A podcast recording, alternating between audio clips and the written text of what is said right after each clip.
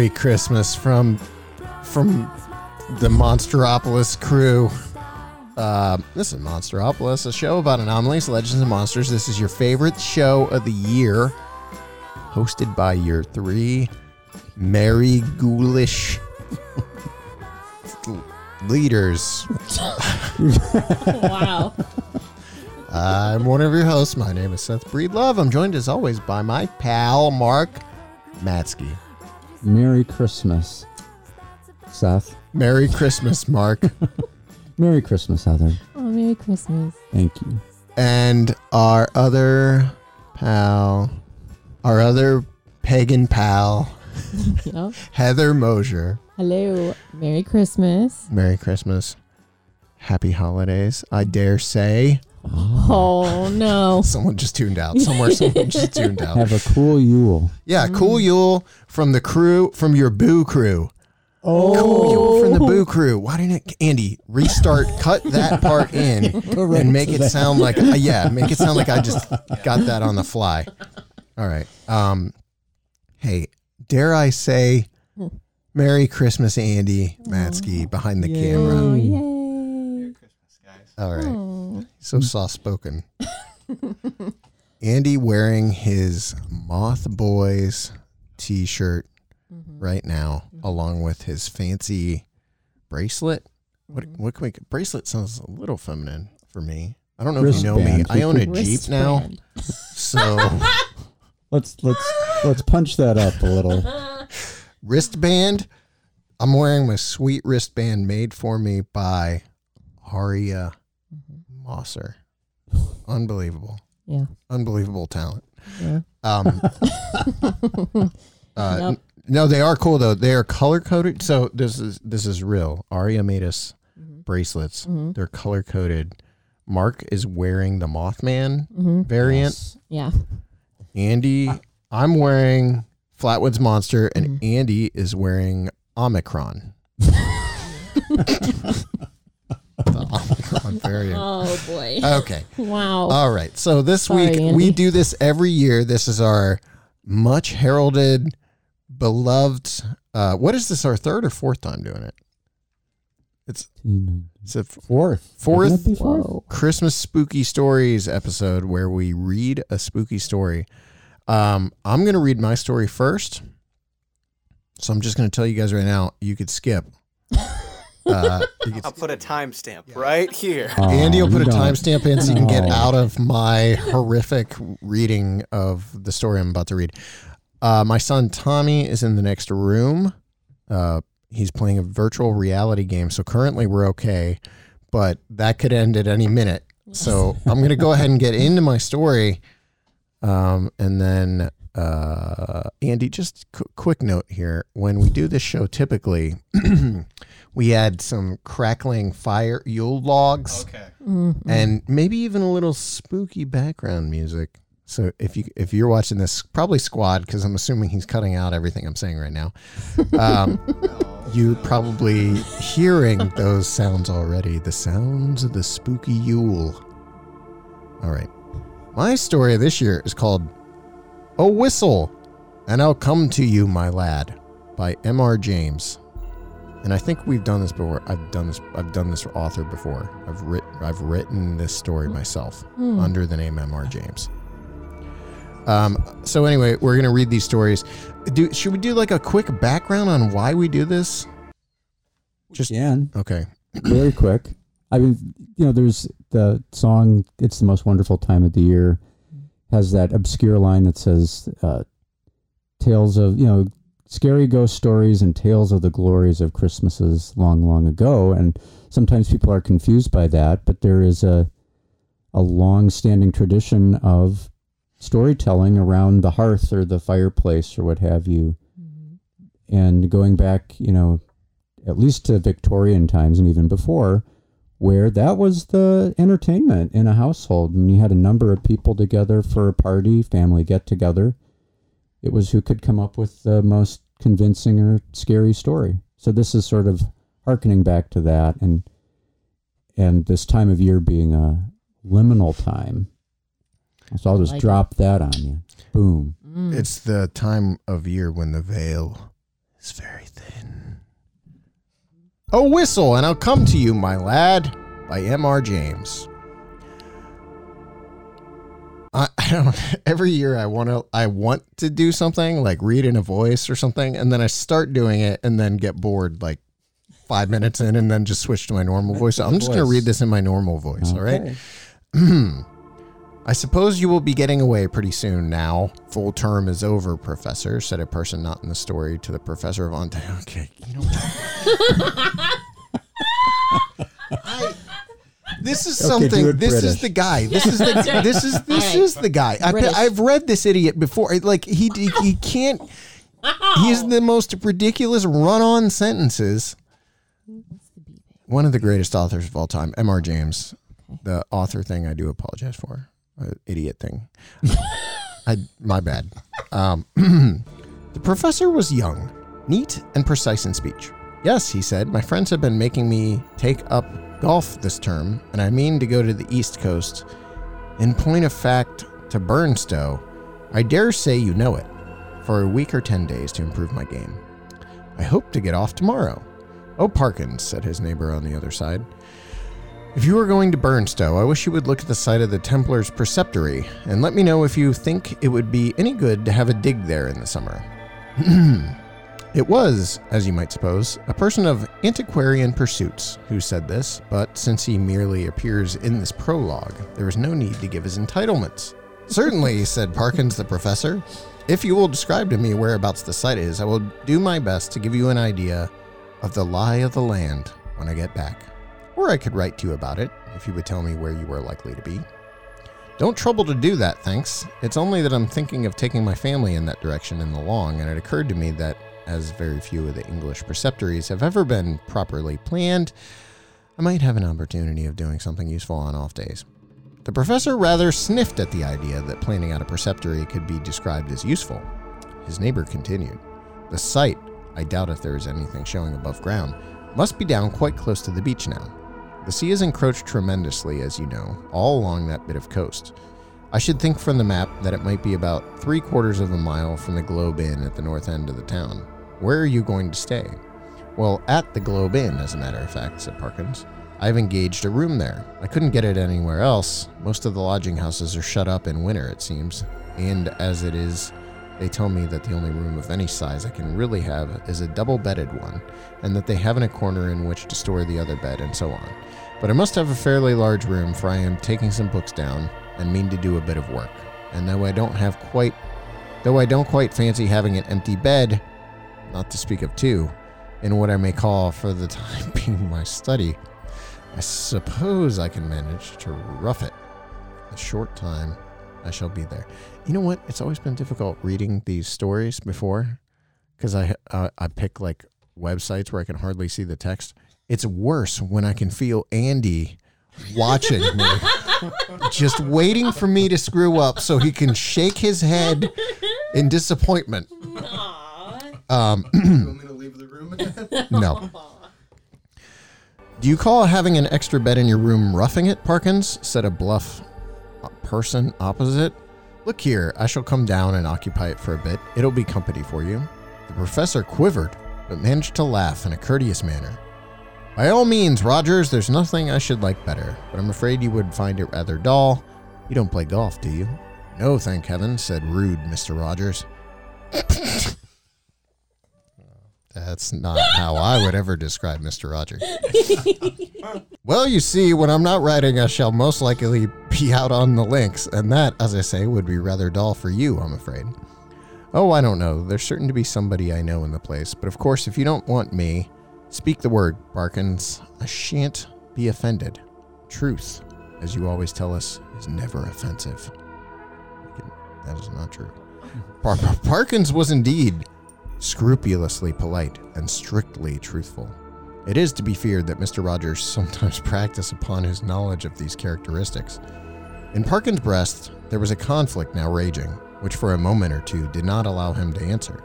That interval being over, he said, Well, if you want the exact truth, Rogers, I was considering whether the room I speak of would really be large enough to accommodate us both comfortably, and also whether, mind, I shouldn't have said this if you hadn't pressed me, you would not constitute something in the nature of a hindrance to my work.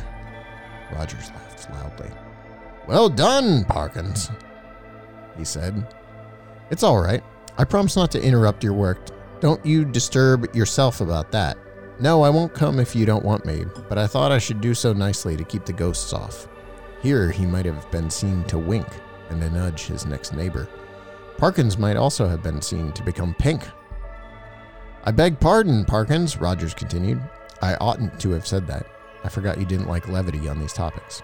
Well, Parkins said, as you have mentioned the matter, I freely own that I do not like careless talk about what you call ghosts. A man in my position, he went on, raising his voice a little, cannot, I find, be too careful about appearing to sanction the current beliefs on such subjects. Subjects. As you know, Rogers, or as you ought to know, for I think I have never concealed my views. No, you certainly have not, old man, but put in Rogers' Soto voice. I hope this goes on. These guys just yammer for freaking ever. On the following day, Parkins did as he had hoped succeed in getting away from his college and arriving in Burnstow. The story could have started there. He was made welcome at the Globe Inn, was safely installed in the large double bedded room of which we have heard, and was able before retiring to rest to arrange his material for work in apple pie order upon a commodious table which occupied the outer end of the room and was surrounded on three w- sides by windows looking out seaward. That is to say, this is still part of that one sentence. That is to say, the central window looked straight out to sea, and those on the left and right commanded prospects along the shore to the north and south, respectively. On the south, you saw the village of Burnstow. On the north, no houses were to be seen, but only the beach and the low cliff backing it. Immediately in front was a strip, not considerable, of rough grass dotted with old anchors, captains, and so forth. Then a broad path. Then the beach. Whatever may have been the original distance between the Globe Inn and the sea, not more than 60 yards now separated them. The rest of the population of the inn was, of course, a golfing one, and included few elements to call for a special description. The most conspicuous figure was perhaps that of an ancient militaire secretary of a London club, and possessed of a voice of incredible strength and of views of a pronouncedly pr- Protestant type. this is the last year. I'm I'm switching to like Hardy Boys next year. These were apt to find utterance after his attendance upon the ministrations of the vicar, an estimable man with inclinations toward a picturesque ritual, which he gallantly kept down as far as he could out of defense to East Anglian tradition. Professor Parkins, one of whose principal characteristics was pluck, spent the greater part of the day following his arrival at Burnstow in what he had called improving his game in company with this Colonel Wilson, and during the afternoon, whether the process of improvement were to blame or not, I am not sure. The colonel's demeanor assumed a coloring so lurid that even Parkins jibbed at the thought of walking home with him from the links.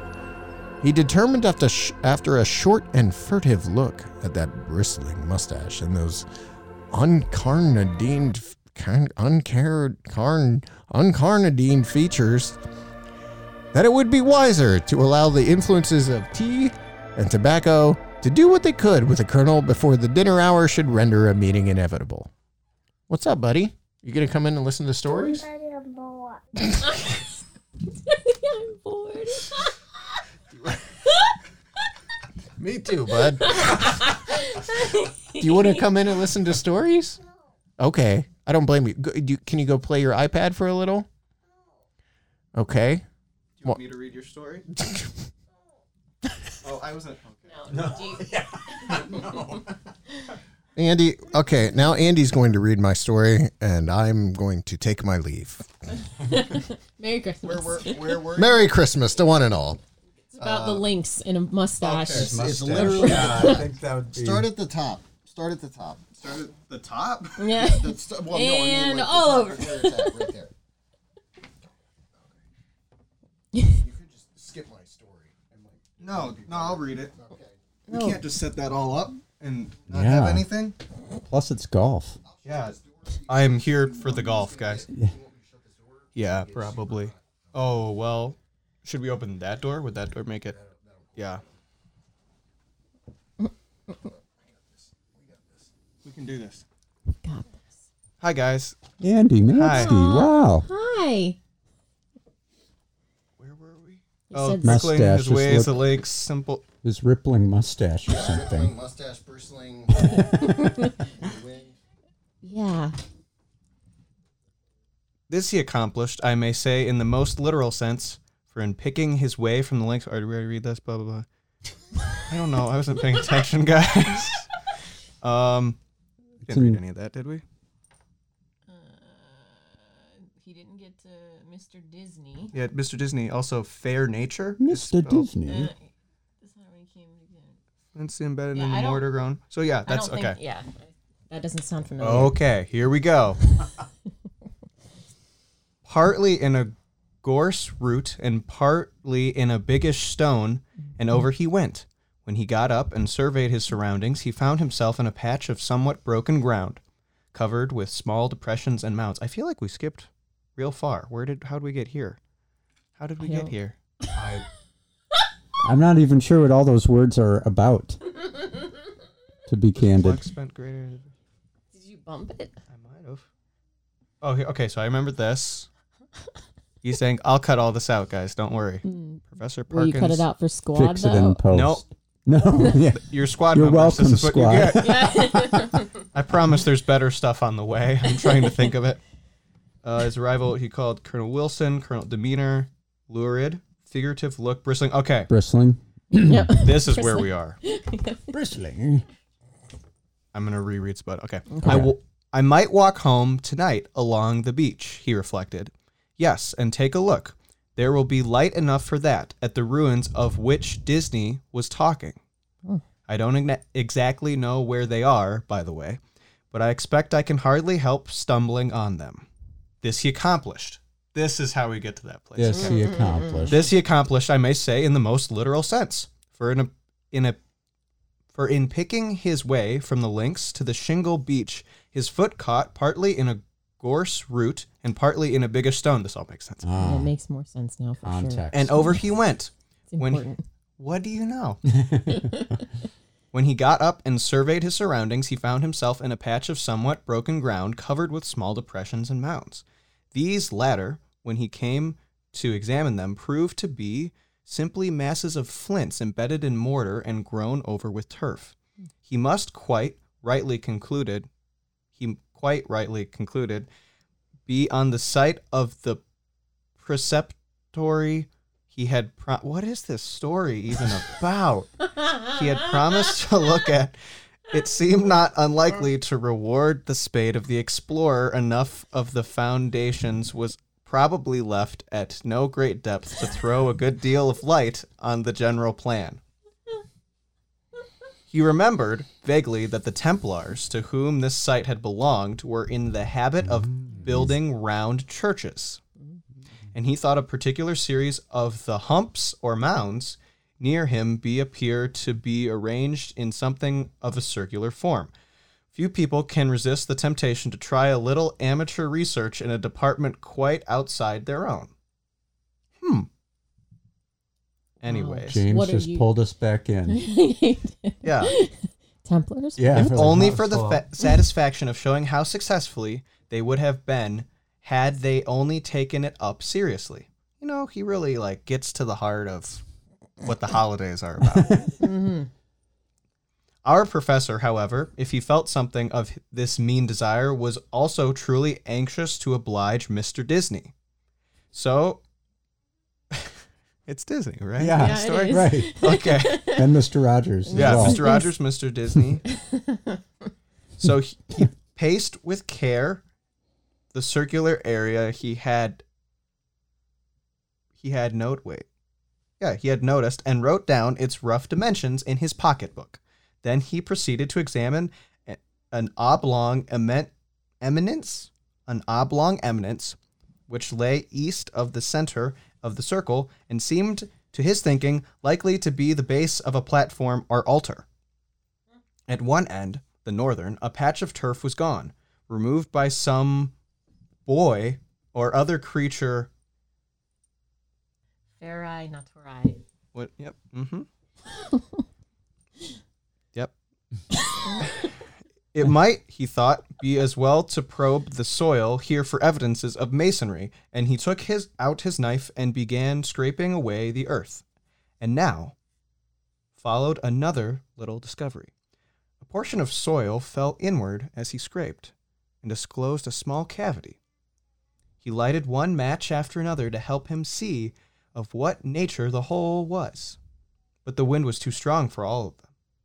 By tapping and scratching the sides with his knife, however, he was able to make out that it must be an artificial hole in masonry.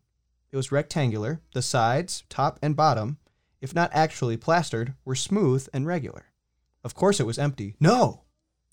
As he withdrew the knife, he heard a metallic clink.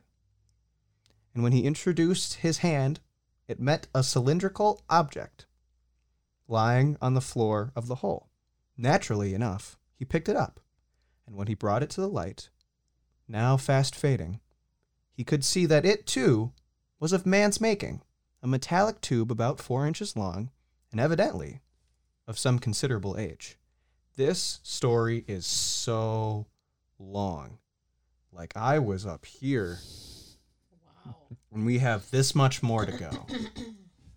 Should I try to find the ghost part while you guys tell a story, and we come back to this, and through the, the magic, of editing, editing, you find the ghost. Oh. I find the ghost because the there's a lot here. There's a lot. That's ridiculous. It's a small tome of its own. Well, Mm. you are the showrunner. I You think call we it. should fi- find another story. Okay. I'll just be here looking for Alright. ghosts. You did a fine job of reading, though. Thank you it very must much. be Good job. said. Thank you. Very I was I was getting sucked into that. There you go. Uh, I liked the way it was written. I don't know why Seth's always complaining about this. It's kind of fun. Well, Heather, what's your story? All right. So, my story is from a book that my friend just published. Uh, Oh, nice. Amanda Woomer just published, or you may know her on Instagram as Spook Eats. Uh, a very frightful Victorian Christmas, 12 ghost stories, and six Victorian recipes. Oh, cool. Um, so one of the stories within that book is called "A Strange Christmas Game" by J. H. Riddell. Um, when she had forwarded this particular section to me, she said she chose this because it is a Christmas ghost story that actually takes place at Christmas. Mm. Also, it's not too long for a podcast. Wow. It's from Perfectly 18 suitable. Yes. it's from 1868, so right in the middle of the Victorian era. Um, a little bit of info on the author. J.H. Riddell's real name was Charlotte Riddell. She was a famous and extremely influential Irish born author. She wrote over 50 books, novels, and short stories and became part owner and editor of St. James Magazine, a very successful literary journal in London in the 1860s. So, this is A Strange Christmas Game by J.H. Riddell. Thanks to the death of a distant relative, I, John Lester, inherited the Martingale estate. When the news arrived, my sister Claire and I were the happiest pair in all of England. You may think it shocking. My sister and I thrilled at our sudden fortune upon the death of our own kinsman, Paul Lester. But we are not hypocrites, nor ones to pretend to mourn a man that was as great a stranger to us as the Prime Minister, the Emperor of Russia, or any other human being so utterly removed from our extremely humble sphere of life. Paul Lester was as distant a relative as one could have.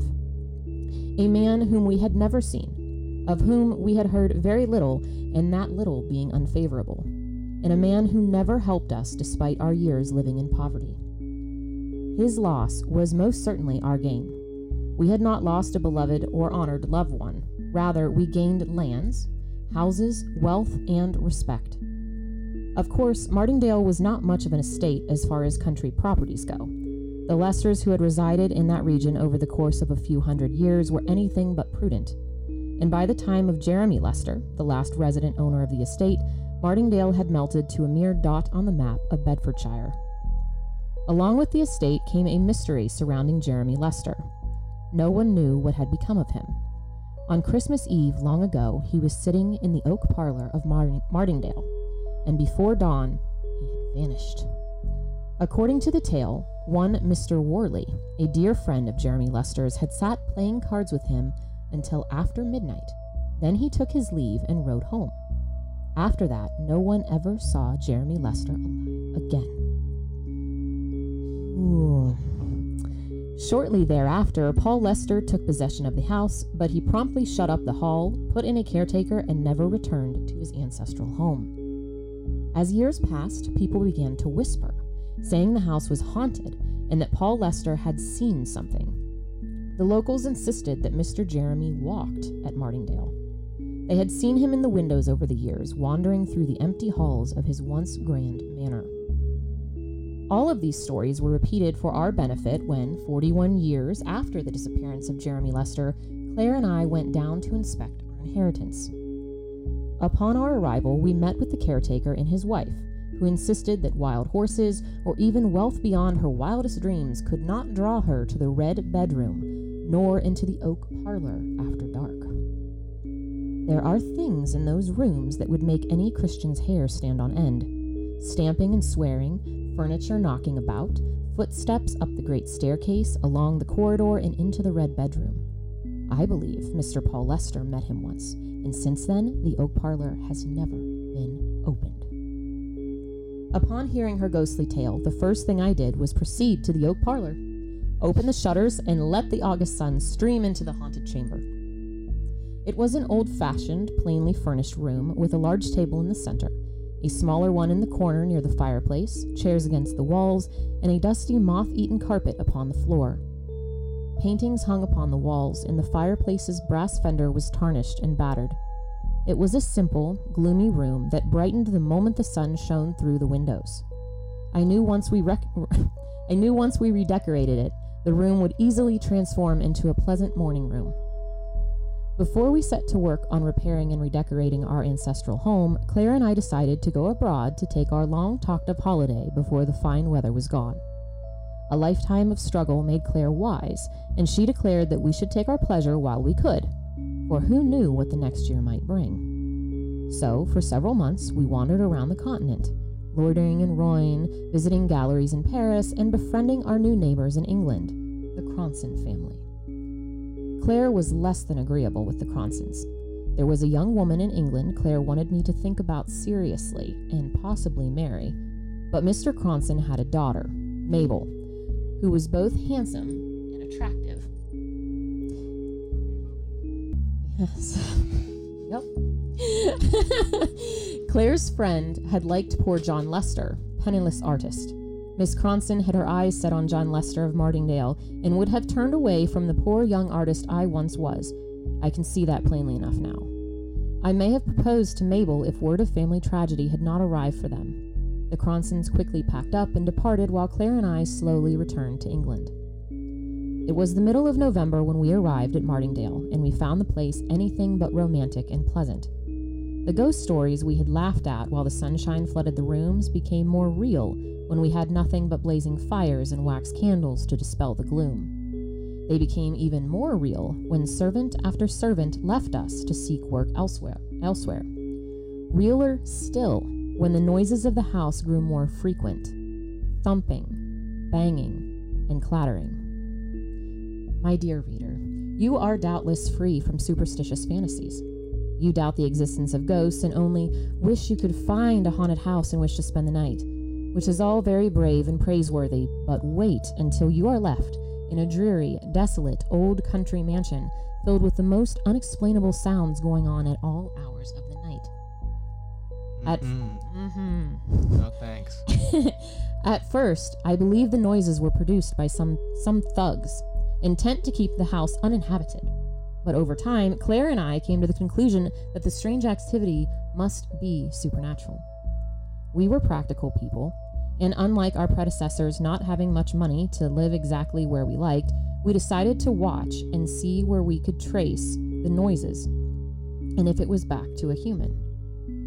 For nights and nights, we sat up till two or three o'clock in the morning. No logical explanation for the noises could be found. I decided to test a theory I had. On Christmas Eve, the anniversary of Mr. Jeremy Lester's disappearance, I would stay up and keep watch by myself in the red bedroom. In the darkness of the night, I sat in the red room. For over an hour, I might as well have been in my grave, for that's as much as I could see in the haunted chamber. As the minutes passed, I sat on, but still no sound broke the silence. I was weary with many nights watching and tired of my solitary vigil. I slipped into a light slumber from which I was awakened by hearing the door softly open. John, my sister whispered. John, are you here? Yes, Claire, I answered. What are you doing up at this hour? Come downstairs, she replied. They are in the oak parlor. I did not need any explanation as to whom she meant. We crept downstairs together. No mouse could have pursued its way along the corridor with greater silence and caution than the pair of us. By the open door of the oak room, Claire paused, and we both looked in. The room we had left in the darkness was illuminated with a bright wood fire blazing on the hearth. We could see candles along the mantel, and the small table was pulled away from its usual corner, and two men sat at it, playing cribbage.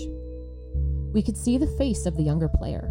He was about 25 years old, with the mischievous face of a man who liked to live wickedly. He was dressed in the costume of a bygone period. His hair was powdered, and around his wrists were ruffles of lace. On his little finger there sparkled a ring. On the front of his shirt, a diamond gleamed, and on each of his shoes, diamond buckles. It was at that moment, in the amber glow of the fire, that I stared upon the face of my ancestor, Jeremy Lester. It would be difficult for me to say how I knew this, how in a moment I identified the features of the player with those of a man who had been missing for 41 years. 41 years, that very. As we continued to watch, I couldn't help but think that Jeremy Lester looked like someone who had just returned from some great party and decided to return home and play a game of cards with a dear friend. He sat opposite the door but never once lifted his eyes to it. His attention was focused on the cards. For a time, there was complete silence in the oak room, broken only by the monotonous counting of the game. In the doorway we stood, holding our breath, terrified, yet fascinated by the scene playing out before us. The ashes fell from the hearth softly like snow. We could hear the rustle of the cards as they were dealt out and fell upon the table. We listened to the count 15 1, 15 2, and so on. No other words were spoken until the player whose face we could not see exclaimed, I win, the game is mine. Jeremy Lester took up the cards, looking them over before flinging the whole pack into his guest's face. Cheater! Liar! There was a struggle. Chairs were flung out of the way, cards flew through the air, and the two men fought, their passionate voices mingling so that we could not hear a sentence of what they were shouting. All of a sudden, Jeremy Lester marched from the room in such a hurry he almost touched us where we stood. He left the room, stomped up the staircase, and disappeared into the red room before returning with a pair of rapiers under his arm. When he re entered the room, he gave the other man his choice of weapons before flinging the window open and walking forth into the cold night air. Claire and I followed. We went through the garden and down a narrow, winding path to a smooth piece of grass sheltered from the chill by a grove of trees. By this time, the moon was shining bright, and we could distinctly see Jeremy Lester measuring along the ground. When you say three, he said to the man whose back was still toward us. One, began the cheating companion. Two. But before our kinsman had the slightest suspicion of his friend's plan, the rapier pierced through Jeremy Lester's breast. At the sight of the cowardly treachery, Claire screamed. At that moment, the phantoms vanished. The moon was obscured behind a cloud, and we were standing in the shadow of the trees, shivering with cold and terror. But we knew at last what had become of the late owner of Martingale that he had fallen not in a fair fight, but foully murdered by a false friend. When I awoke on Christmas morning, it was to see a white world.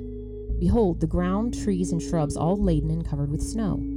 There was snow everywhere, such snow as no person could remember having fallen in 41 years. It was on just such a Christmas that, that Mr. Jeremy disappeared. I overheard the caretaker whisper to his wife. For the new year, Claire and I were dining at Cronson Park, when all of a sudden my sister dropped the glass of water she was carrying to her lips and exclaimed, Look, John, there he is! while pointing to a portrait hanging on the wall.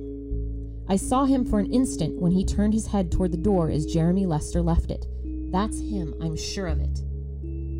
Of what followed after this revelation, I have only the vaguest recollection. Servants scurried about. Mrs. Cronson dropped to her chair in a fit of hysterics. The daughters gathered around their mother.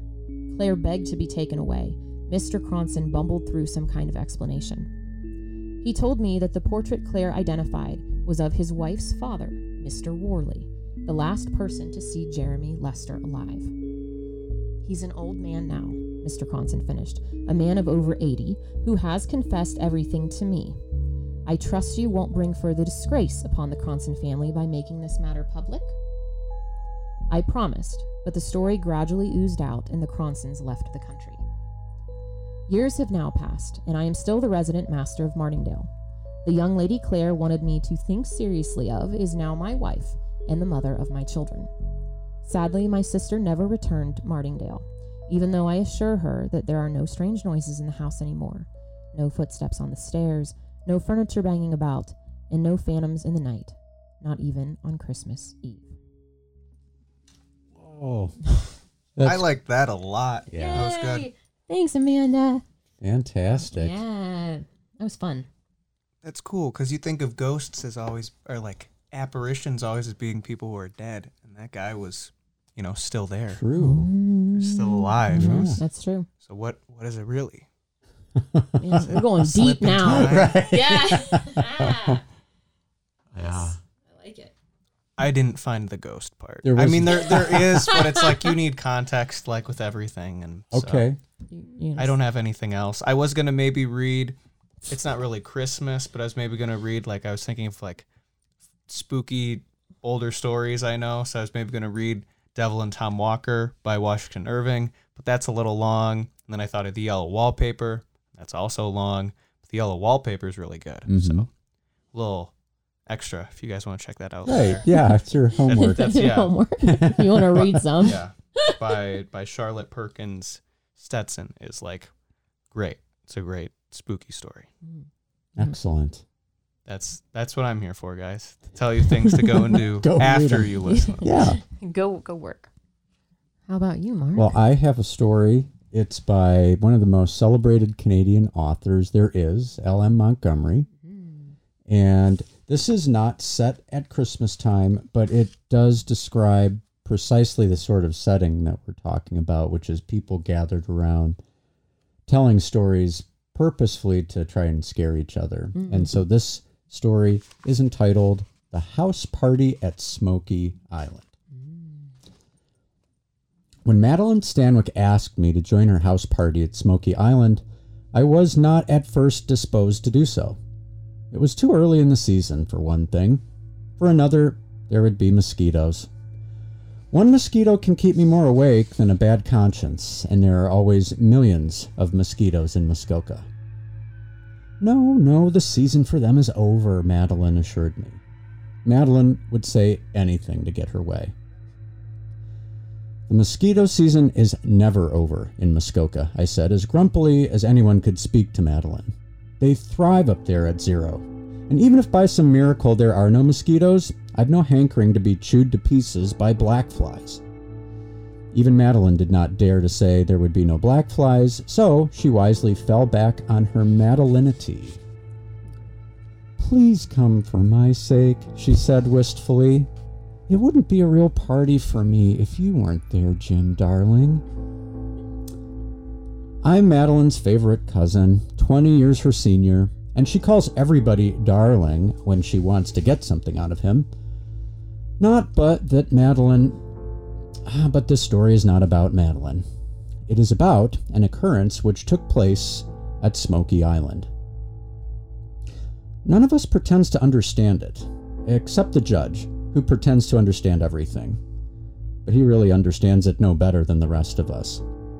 His latest explanation is that we were all hypnotized, and in the state of hypnosis saw and remembered things we couldn't otherwise have seen or remembered.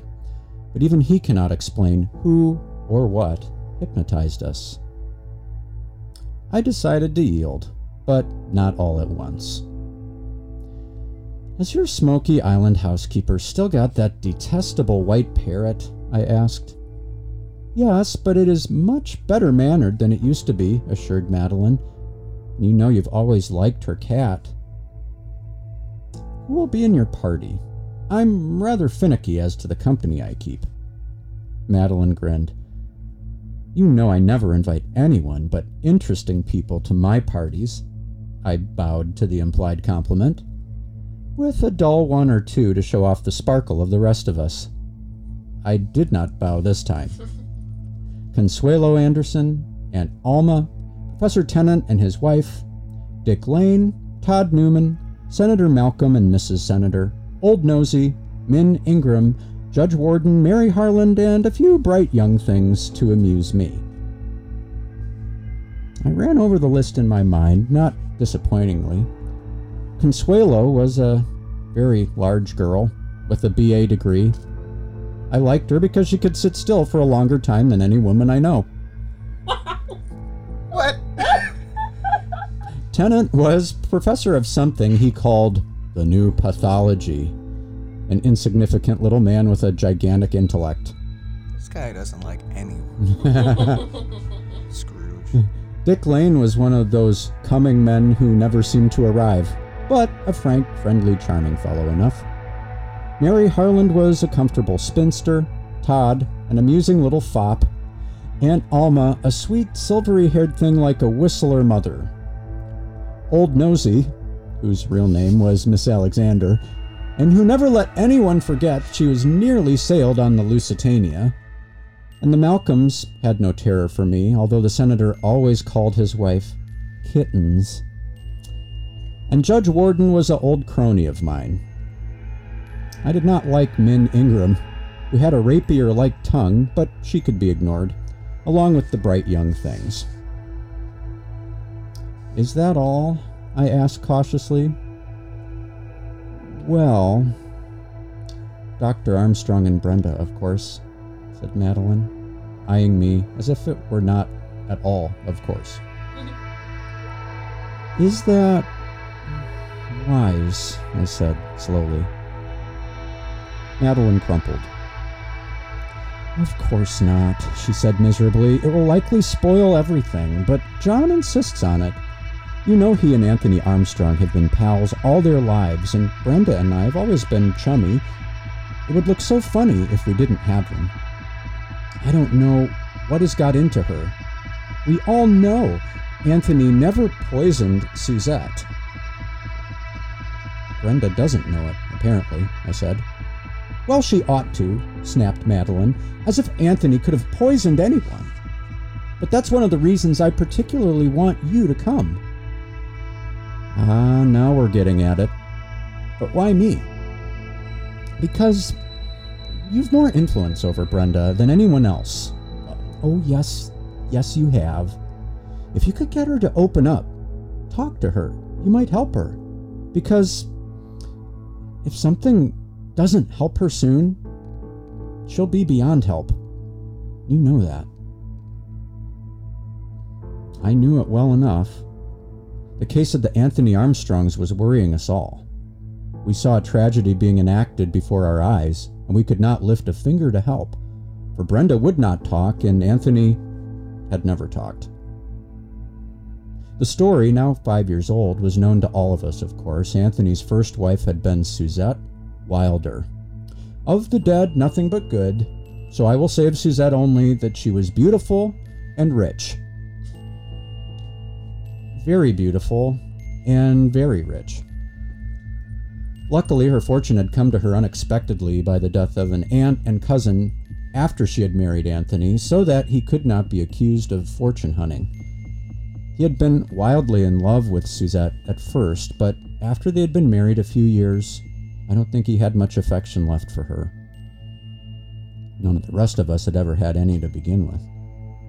When word came back from California, where Anthony had taken her one winter for her nerves, that she was dead, I don't suppose anyone felt any regret, nor any suspicion when we heard that she had died from an overdose of chloral. Rather mysteriously, to be sure, for Suzette was neither careless nor suicidally inclined. There were some ugly rumors, especially when it became known that Anthony had inherited her entire fortune under her will, but nobody ever dared say much openly. We who knew and loved Anthony never paid any heed to the hints, and when two years later he married Brenda Young, we were all glad. Anthony, we said, would have some real happiness now. For a time, he did have it. Nobody could doubt that he and Brenda were ecstatically happy. Brenda was a sincere spiritual creature, lovely after a fashion totally different than Suzette. Suzette had golden hair and eyes as cool and green as fluorspar. Brenda had slim, dark distinction, hair that blended with the dusk, eyes so full of twilight that it was hard to say whether they were blue or gray. She loved Anthony so terribly that sometimes I thought she was tempting the gods. Then, slowly, subtly, remorselessly, the change set in. We began to feel that there was something wrong, very wrong, between the Armstrongs. They were no longer quite so happy. They were not happy at all. They were wretched. Brenda's old delightful laugh was never heard, and Anthony went about his work with an air of abstraction that didn't please his patients. His practice had fallen off a while before Suzette's death, but it had picked up again and grown wonderfully. Now it began dropping. And the worst of it was that Anthony didn't seem to care. Of course, he didn't need it from a financial point of view, but he had always been so keenly interested in his work. I don't know if it were merely surmise or whether Brenda had let a word slip, but we all knew or felt that she was possessed by a horrible suspicion. There was some whisper of an anonymous letter full of vile innuendos that had started the trouble. I never knew the rights of that, but I did know that Brenda had become a haunted woman. Had Anthony given Suzette that overdose of chloral, given it purposely. If she had been the kind of woman who talks things out, some of us might have saved her, but she wasn't. It's my belief that she never said a word to Anthony of the cold horror of distrust that was poisoning her life. But he must have felt she suspected him, and between them was the chill and shadow of a thing that must not be spoken of. At the time of Madeline's house party, the state of affairs between the Armstrongs was such that Brenda had almost reached the breaking point. Anthony's nerves were tense too, and his eyes were almost as tragic as hers. We were all ready to hear that Brenda had left him or done something more desperate still, and nobody could do a thing to help, not even I, in spite of Madeline's foolish hopes. I couldn't go to Brenda and say, Look here, you know, Anthony never thought of such a thing as poisoning Suzette. After all, in spite of our surmises, the trouble might be something else altogether. And if she did suspect him, what proof could I offer her that would root the obsession out of her mind? I hardly thought the Armstrongs would go to Smoky Island, but they did. When Anthony turned on the wharf and held out his hand to assist Brenda from the motorboat, she ignored it, stepping swiftly off without any assistance and running up through the rock garden and the pointed firs. I saw Anthony go very white. I felt a little sick myself. If matters had come to such a pass that she shrank from his mere touch, disaster was near.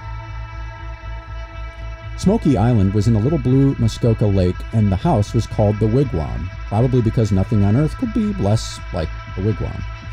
The Stanwyck money had made a wonderful place of it, but even the Stanwyck money could not buy fine weather. Madeline's party was a flop. It rained every day, more or less, for the week, and though we all tried heroically to make the best of all things, I don't think I ever spent a more unpleasant time. The parrot's manners were no better, in spite of Madeline's assurances. Min Ingram had brought an aloof, disdainful dog with her that everyone hated because he despised us all. Min herself kept passing out needle like insults when she saw anyone in danger of being comfortable. I thought the bright young things seemed to hold me responsible for the weather.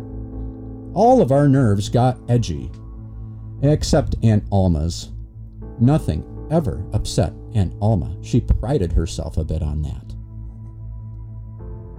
Well, on Saturday, the weather wound up with a regular downpour and a wind that rushed out of the black green pines to lash the wigwam and then rushed back like a maddened animal.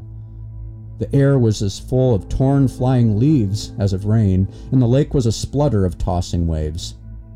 This charming day ended in a dank, streaming night. And yet, things had seemed a bit better than any day yet. Anthony was away. He had got some mysterious telegram just after breakfast, had taken the small motorboat, and gone to the mainland. I was thankful, for I felt I could no longer endure seeing a man's soul tortured as his was. Brenda had to keep to her room all day on the good old plea of a headache. I won't say it wasn't a relief. We all felt the strain between her and Anthony like a tangible thing. Something, something is going to happen, Madeline kept saying to me. She was really worse than the parrot, and I told her so. After dinner, we all gathered around the fireplace in the hall, where a cheerful fire of white birchwood was glowing, for although it was June, the evening was cold. I settled back with a sigh of relief. After all, nothing lasted forever, and this infernal house party would be over on Monday.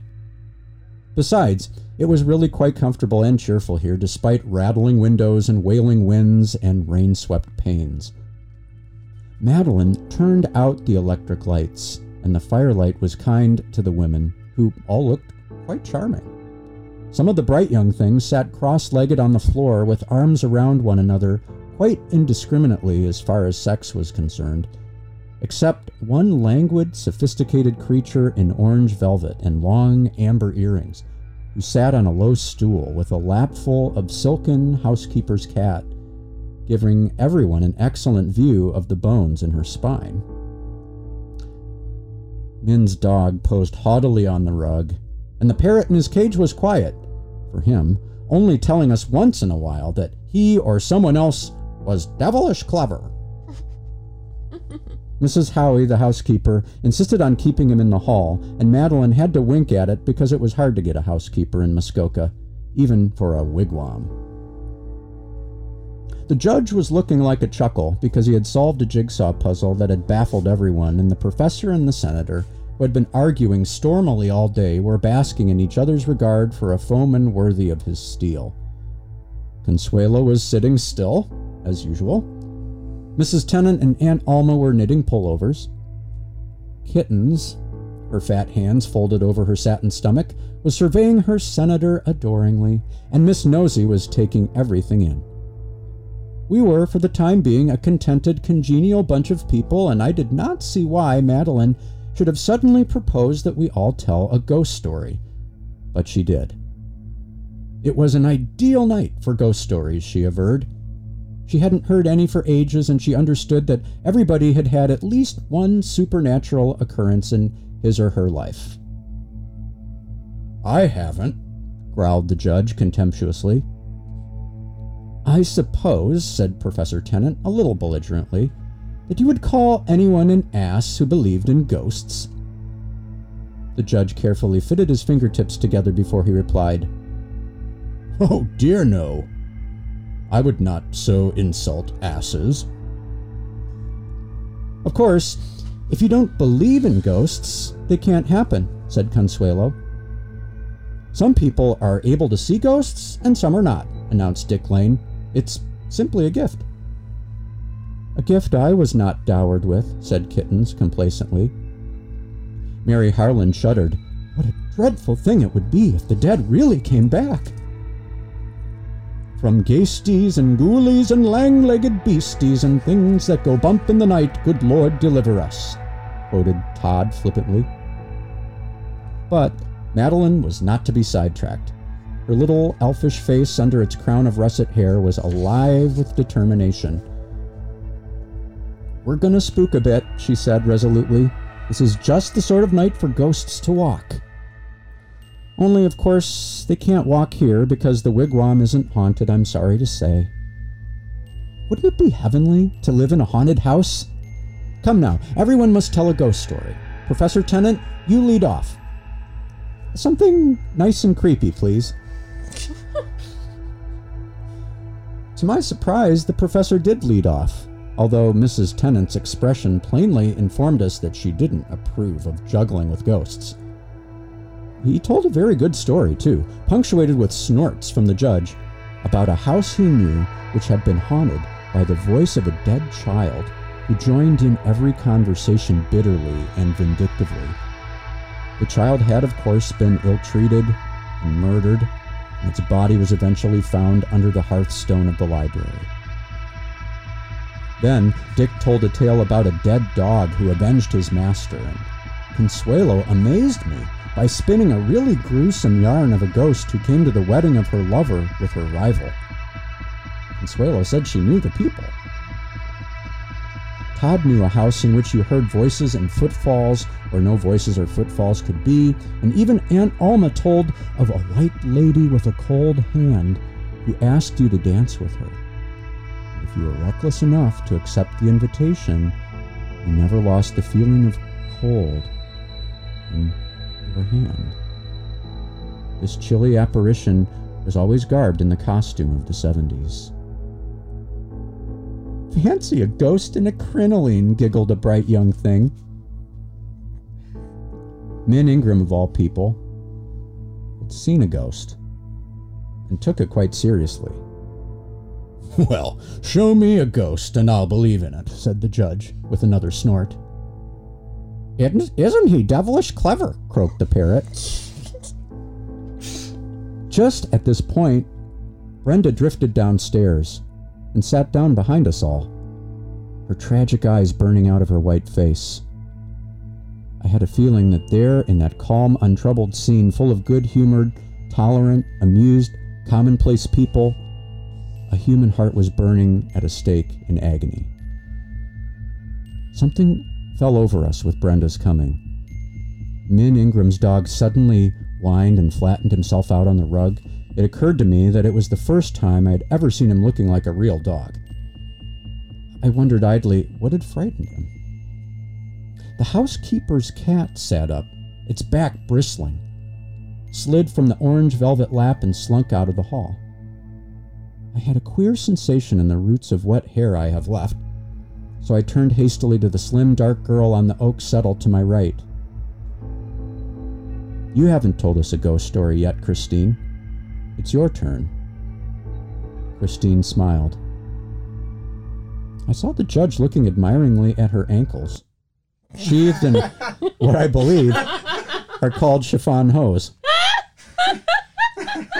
The time period appropriate. Yeah, the judge always had an eye for a pretty ankle.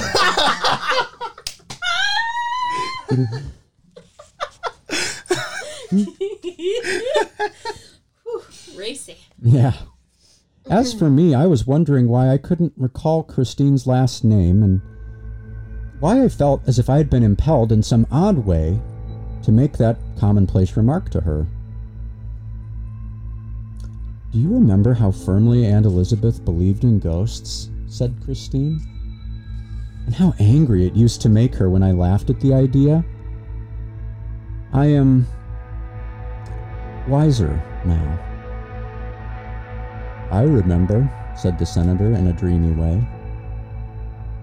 It was your Aunt Elizabeth's money that went to the first Mrs. Armstrong, wasn't it? said one of the bright young things, nicknamed Tweezers. It was an abominable thing for anyone to say right there before Brenda. But nobody seemed horrified. I had another odd feeling that it had to be said, and who but Tweezers would say it? I had another feeling that ever since Brenda's entrance, every trifle was important, every tone was of profound significance, every word had a hidden meaning. Was I developing nerves? Yes, said Christine evenly. Do you suppose Suzette Armstrong really took that overdose of chloral on purpose? Went on Tweezers, unbelievably. Not being near enough to Tweezers to assassinate her, I looked at Brenda, but Brenda gave no sign of having heard. She was staring fixedly at Christine. No, said Christine. I wondered how she knew. But there was no question whatever in my mind that she did know it. She spoke as one having authority. Suzette had no intention of dying. And yet she was doomed, although she never suspected it. She had an incurable disease which would have killed her in a few months. Nobody knew that, except Anthony and me. And she had come to hate Anthony so. She was going to change her will the very next day, leave everything away from him. She told me so. I was furious. Anthony, who had spent his life doing good to suffering creatures, was to be left poor and struggling again after his practice had been all shot to pieces by Suzette's goings on? I had loved Anthony ever since I had known him. He didn't know it. But Suzette did. Trust her for that. She used to twit me with it. Not that it mattered. I knew he would never care for me. But I saw my chance to do something for him, and I took it. I gave Suzette that overdose of chloral. I loved him enough for that. And for this. Somebody screamed. I've never known whether it was Brenda or not. Aunt Alma, who was never upset over anything, was huddled in her chair in hysterics. Kittens, her fat figure shaking, was clinging to her senator, whose foolish, amiable face was gray, absolutely gray. Min Ingram was on her knees, and the judge was trying to keep his hands from shaking by clenching them together. His lips were moving, and I know I caught the word God. As for Tweezers and all the rest of her gang, they were no longer bright young things, but simply shivering, terrified children. I felt sick. Very, very sick, because there was no one on the oak settle, and none of us had ever known or heard of the girl I had called Christine. At that moment, the hall door opened and a dripping Anthony entered. Brenda flung herself hungrily against him, wet as he was. Anthony, Anthony, forgive me, she sobbed. Something good to see came into Anthony's worn face. Have you been frightened, darling? he said tenderly. I'm sorry I was so late. There was really no danger. I, wa- I waited to get an answer to my wire to Los Angeles. You see, I got word this morning that Christine Latham had been killed in a motor accident yesterday evening. She was Suzette's second cousin and nurse. A dear, loyal little thing. I was very fond of her. I'm sorry you've had such an anxious evening, sweetheart.